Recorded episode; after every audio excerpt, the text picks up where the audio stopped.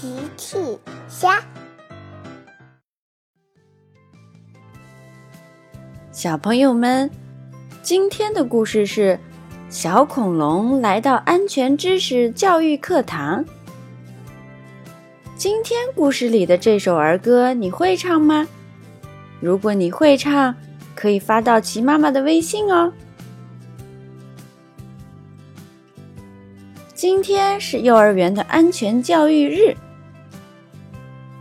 羚羊夫人正在给大家上安全教育课呢。小朋友们，今天我们要以表演的形式来教大家一些安全知识。哇！大家都很期待今天的安全知识是什么。羚羊夫人接着说：“现在我要挑选两位志愿者来帮助完成今天的表演。”我，大家都举起了小手。羚羊夫人说：“我今天需要两位同学来帮我扮演兔子。”大家都看向了小兔瑞贝卡和小兔甜甜。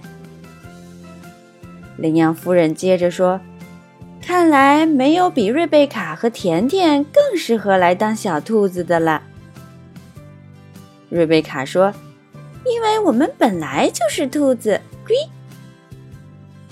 甜甜笑了：“嘿嘿，是的。”羚羊夫人说：“今天我们还有一位特别的嘉宾，让我们欢迎小兔子。”小兔子走进了教室，教室里响起了热烈的掌声。然后我们还需要一位兔子妈妈，我要去把她请进教室。羚羊夫人说完离开了。过了一会儿，一只大兔子走进了教室。咦？羚羊夫人怎么没有回来呢？小趣问。佩奇笑了，嘿嘿，小趣，大兔子就是羚羊夫人。大兔子笑了，哦，佩奇，你真厉害，我被你认出来了。哈哈，大家哈哈大笑。表演开始了。兔妈妈有三个孩子，一个叫小黄，一个叫小粉，还有一个叫小白。有一天，兔妈妈要出门采萝卜，你们好好看着家，把门关好，谁来叫门都不能开哦，等妈妈回来了才能开。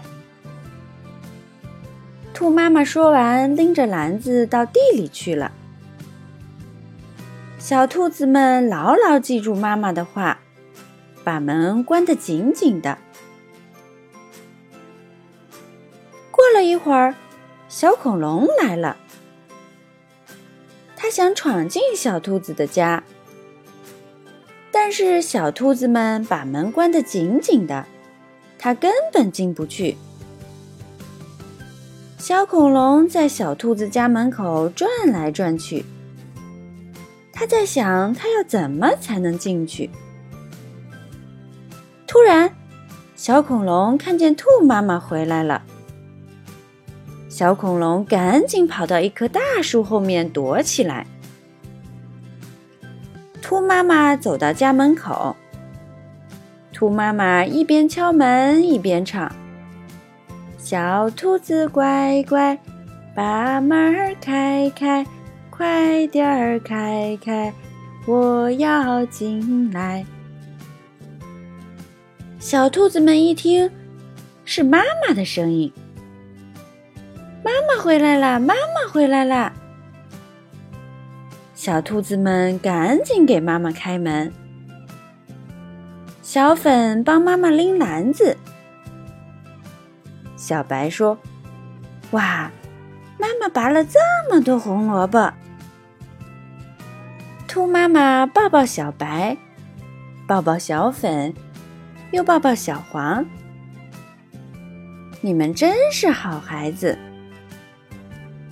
小恐龙在大树后面偷偷的把兔妈妈唱的歌给记住了。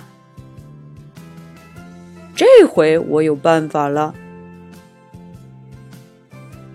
第二天，兔妈妈又要去采胡萝卜，小兔子们又把门给关好，他们要等兔妈妈回来才能开门呢。过了一会儿，小恐龙来到了小兔子家门口，它学着兔妈妈的样子，一边敲门一边唱：“小兔子乖乖。”把门儿开开，快点儿开开，我要进来。小白一听，以为妈妈回来了。妈妈回来了，妈妈回来了。小粉也以为妈妈回来了，快给妈妈开门，快给妈妈开门。可是小黄拉住了小粉和小白。不对，不对，这不是妈妈的声音。小粉往门缝看了看，不对，不对，不是妈妈，是小恐龙。小兔子们吓坏了，不开，不开，我不开，妈妈没回来，谁来也不开。可是小恐龙在外面说。我是你们的妈妈，我是你们的妈妈呀。小黄说：“我们不信，我们不信。要不你把尾巴伸进来，让我们瞧一瞧。”好吧，我就把尾巴伸进去，让你们瞧一瞧。小兔子们把门打开了一点点，小恐龙把尾巴伸了进去。小兔子们喊：“一、二、三！”砰！小兔子一起使劲儿，把门关得紧紧的。小恐龙的尾巴被夹住了，疼得哇哇叫：“哎呦哎呦，疼死我了！放了我，放了我吧！”小恐龙把尾巴拔出来，赶紧逃跑了。兔妈妈回来了。兔妈妈一边敲门一边唱：“小兔子乖乖，把门开开，快点儿开开，我要进来。”小兔子们一听是妈妈的声音，赶紧给妈妈开门。小黄给兔妈妈讲了小恐龙的故事。兔妈妈说：“你们真是聪明的好孩子。如果是陌生人来，你们就千万不能给他开门。”表演结束了。羚羊夫人说：“今天的安全知识就是，如果你们一个人在家的时候，千万不能给陌生人开门哦。”是羚羊夫人，我们知道啦。小朋友们，你们学会今天的安全知识了吗？小朋友们，用微信搜索“奇趣箱玩具故事”，就可以听好听的玩具故事，看好看的玩具视频啦。